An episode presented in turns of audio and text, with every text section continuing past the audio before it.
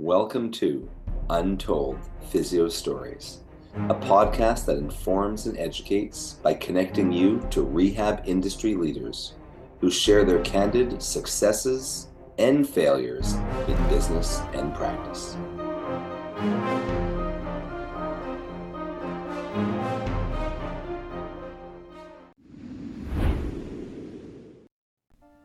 This episode of Untold Physio Stories is sponsored by Edge Mobility System. Edge Mobility System is your online site for everything a PT, OT, DC, MT, ATC, or fitness pro would need. Get certified in blood flow restriction therapy or training online. Check out our full modern manual therapy seminars, ISTM toolkit, edge suspension trainer, portable tables, and more. Untold Physio Stories listeners can save 10% by going to edgemobsys.com. That's E D G E M O B sys, S-Y-S dot com slash untold to save 10% off their first purchase. Edge Health and Tech Solutions. We do websites that work for you and give you an edge over the competition. Did you know that you have less than 10 seconds to capture someone's interest in your website before they click away? How about the fact that most people are accessing your website from their phone?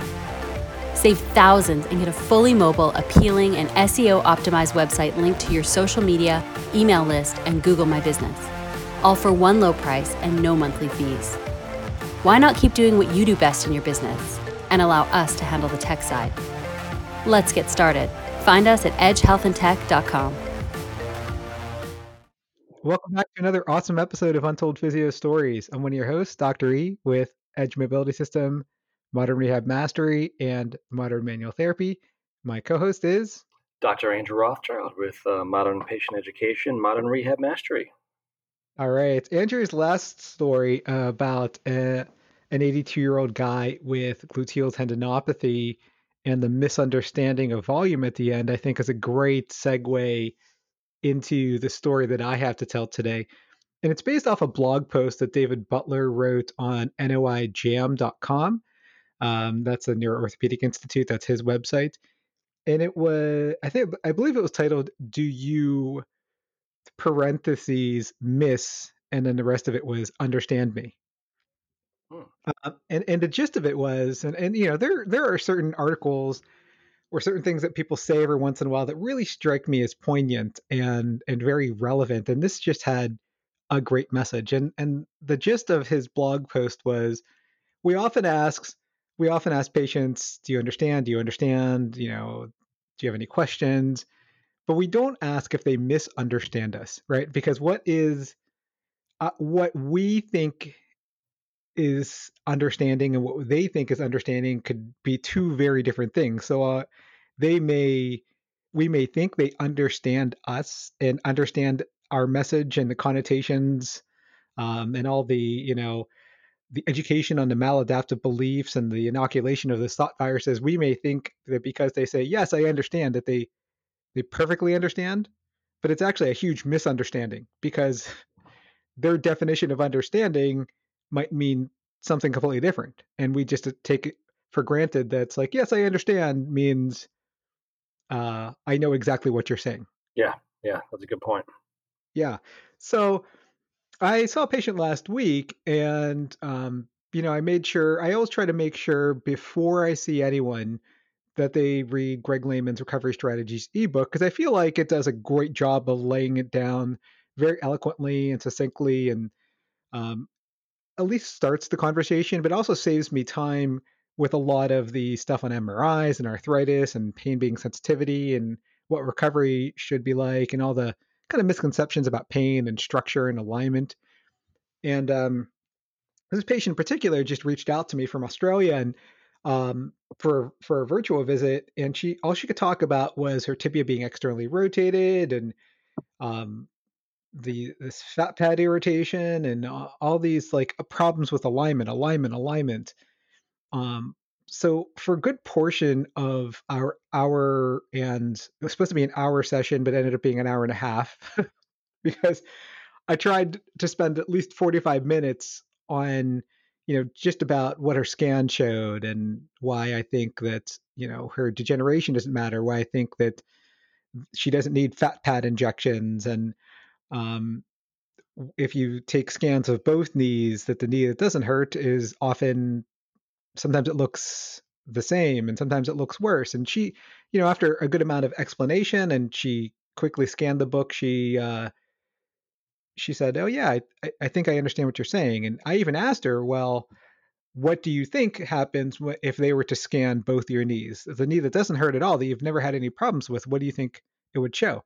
And she was able to answer it. And we, so she was she was okay on that stuff, and then she really just kept on talking about alignment, alignment, and I, I was trying to tell her, and she's trying to, you know, she's trying to show me how uh, her tibial tubercle is what looked to me uh, at least you know three through telehealth and, and and like a webcam it looked to me like maybe a little more swollen like it didn't even have any effusion it just looked a little different like the one that hurt was maybe 5% more prominent than the other one um and you know nothing that i would consider out of sorts i thought she was going to show me maybe that she had a huge structural genu valgus or varus that we may not be able to change anyway. And you know, I, I showed her a video of you know one of the fastest women running in the world and how she has a, a valgus collapse and it doesn't really bother her and you know things like that. So I'm trying to really kind of hammer away that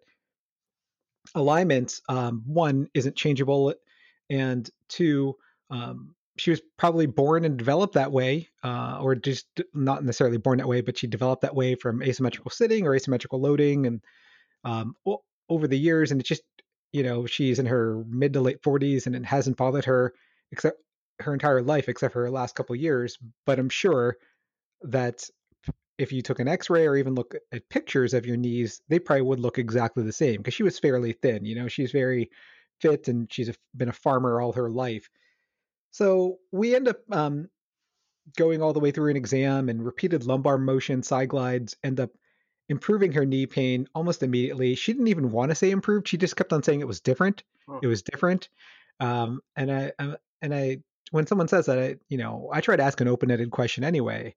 But in that case, I had to say, well, it's different. I Mean better, better or worse? She's like, I really don't want to say. I don't want to say. I'm like, what do you mean? You don't want to jinx it? You don't want to jinx it? She's like, yeah, you know, it just feels different. And she's smiling, so I could tell. And she's squatting different, and she's loading better. Um, and initially, when she when she did like a double leg squat, she was um, really deviating away, like from her involved side. She was kind of shifting her hips to the left, not weight bearing efficiently on the right. After some side glides, I can tell she's squatting faster. She's squatting deeper. She's squatting um, very symmetrically and then um, you know after she kept on saying why why why uh, you know i'm not just i'm not just going to do this because you say it works and i said well that's great and i don't have the the the best example of that and i just tried to say that if we load the lumbar spine uh, if that's the first thing that it can accept load and we already kind of ruled out your ankle uh, as not being a reason why your knee kind of c- collapses inward a little bit and you can't weight bear um, when you when you restore the ability of that entire side to accept load efficiently then a lot of times things in the middle just clear themselves up. Because someone, it turns out, in another virtual visit had already given her a lot of the lateral tibial glide stuff that I that I teach. Um, so she she was okay with that, and and you know toward the end, I I thought I really kind of had her not thinking about alignment, and at somewhere in the end, she she I was trying to have her recap everything that I said, and she's like, and and this will help improve my alignment. And I really thought after, you know, an hour and 20 minutes into this that we were kind of moving away from alignment and I didn't allow her to say fat pad anymore. Uh, I said that was like that was like an F word and you need to have like a, a fat pad jar because every time you say fat pad, you're gonna need to put money in it now. Um, so I thought we were really moving away from this. And then she she kind of went back to alignment. And then I just simply asked her, well, what is your what is your definition of alignment? Because you know, I'm I'm saying it's it's affecting your ability to load and it's making you feel better and move better, but it's not changing your alignment. Like I can't just take your bones and put them back into place. And her definition of alignment, it turns out, is more of like a a dynamic a dynamic movement the way it's supposed to look, as opposed to what I was thinking of alignment as bones being rotated or subluxed or out of place. Ah. You know, she was just happy that she could squat symmetrically now. I got you.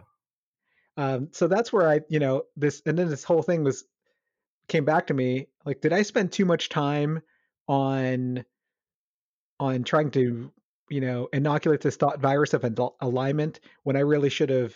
I mean, I wouldn't have known this, but her definition of alignment was a lot different than mine.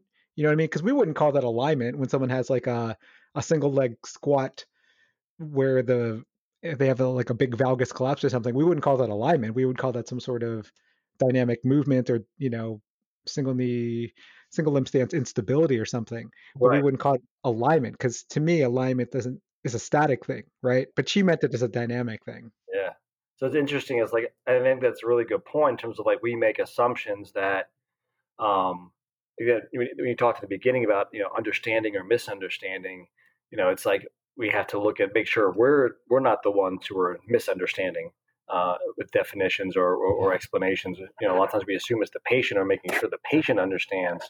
We have to make sure we we're understanding at the same time.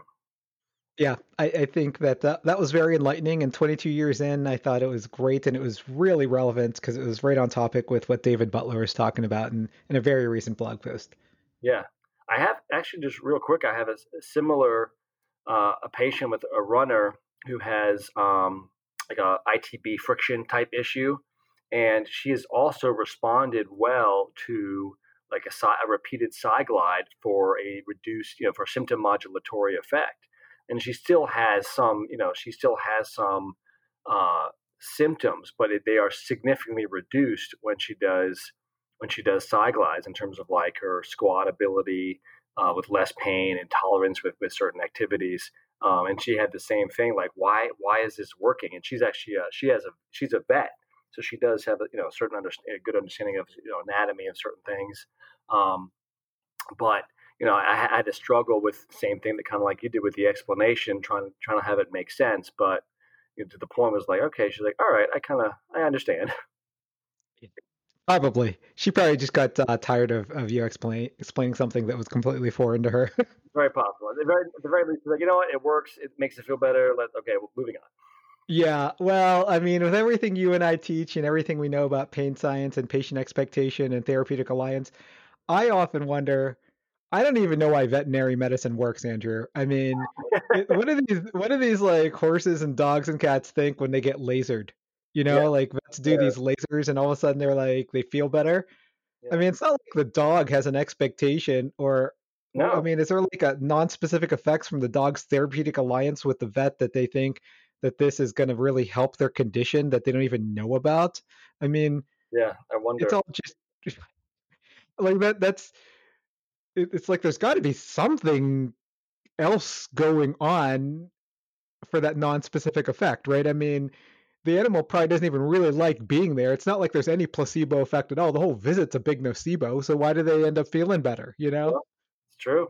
Like my my dog right now just tore his other essentially rear le- opposite rear leg uh, ACL, and he's just kind of like you know he's just chilling. He's just being he's just kind of resting and recovering, and you know they're not like stressed like we are about well now I can't do this and now I can't do that and I, now I'm not going to be able to do this, which usually you know confounds the problem. He's just kind of chilling. Yeah, they don't even worry about it until it bothers them, and then after that, yeah, it's like what is it going to prevent them from getting pet or right eating or playing ball or whatever. I mean, yeah. Yeah, it's uh that that is people always ask. Sometimes that comes that comes up at least like once or twice a year in my courses, and I I struggle to answer why that would why things like that would work. Yeah. On on a patient who has very limited understanding of like there couldn't possibly be a like a placebo effect. Right. Yeah. No. I, absolutely. All right. Well, we talk about this a lot in our online mentoring program, of which Andrew is about to start his modern patient education with. And you can learn more about that in our closing credits. So have a good day. Well, you can find me, uh, Dr. E, at Modern Rehab Mastery. That's our new online mentoring program. It includes modern manual therapy, modern patient education, and modern strength training. It's three months with three mentors, so one month with each mentor four weeks, tons of modules, lots of CEUs, learn at your own pace for a month, then move on. Um, so go beyond the seminar. You also get chat room um, with your mentees and mentors and live Q&As every week. Check out all my products, Edge Mobility System. We have the new Edge ISTM toolbox that includes the Edge Mobility Star and the OG Edge Mobility tool, our Edge Restriction System BFR cuffs. That's part of Dr. Kyle Coffey's Modern Strength Training BFR certificate. Uh, I hope to see you at a live eclectic approach course soon. That's modern manual therapy um, in US, Canada, and South America. And uh, make sure to rate Untold Physio Stories five stars on Apple Podcasts. You could also subscribe on Google Podcasts, Stitcher, and Spotify. And as always, you guys have an awesome day.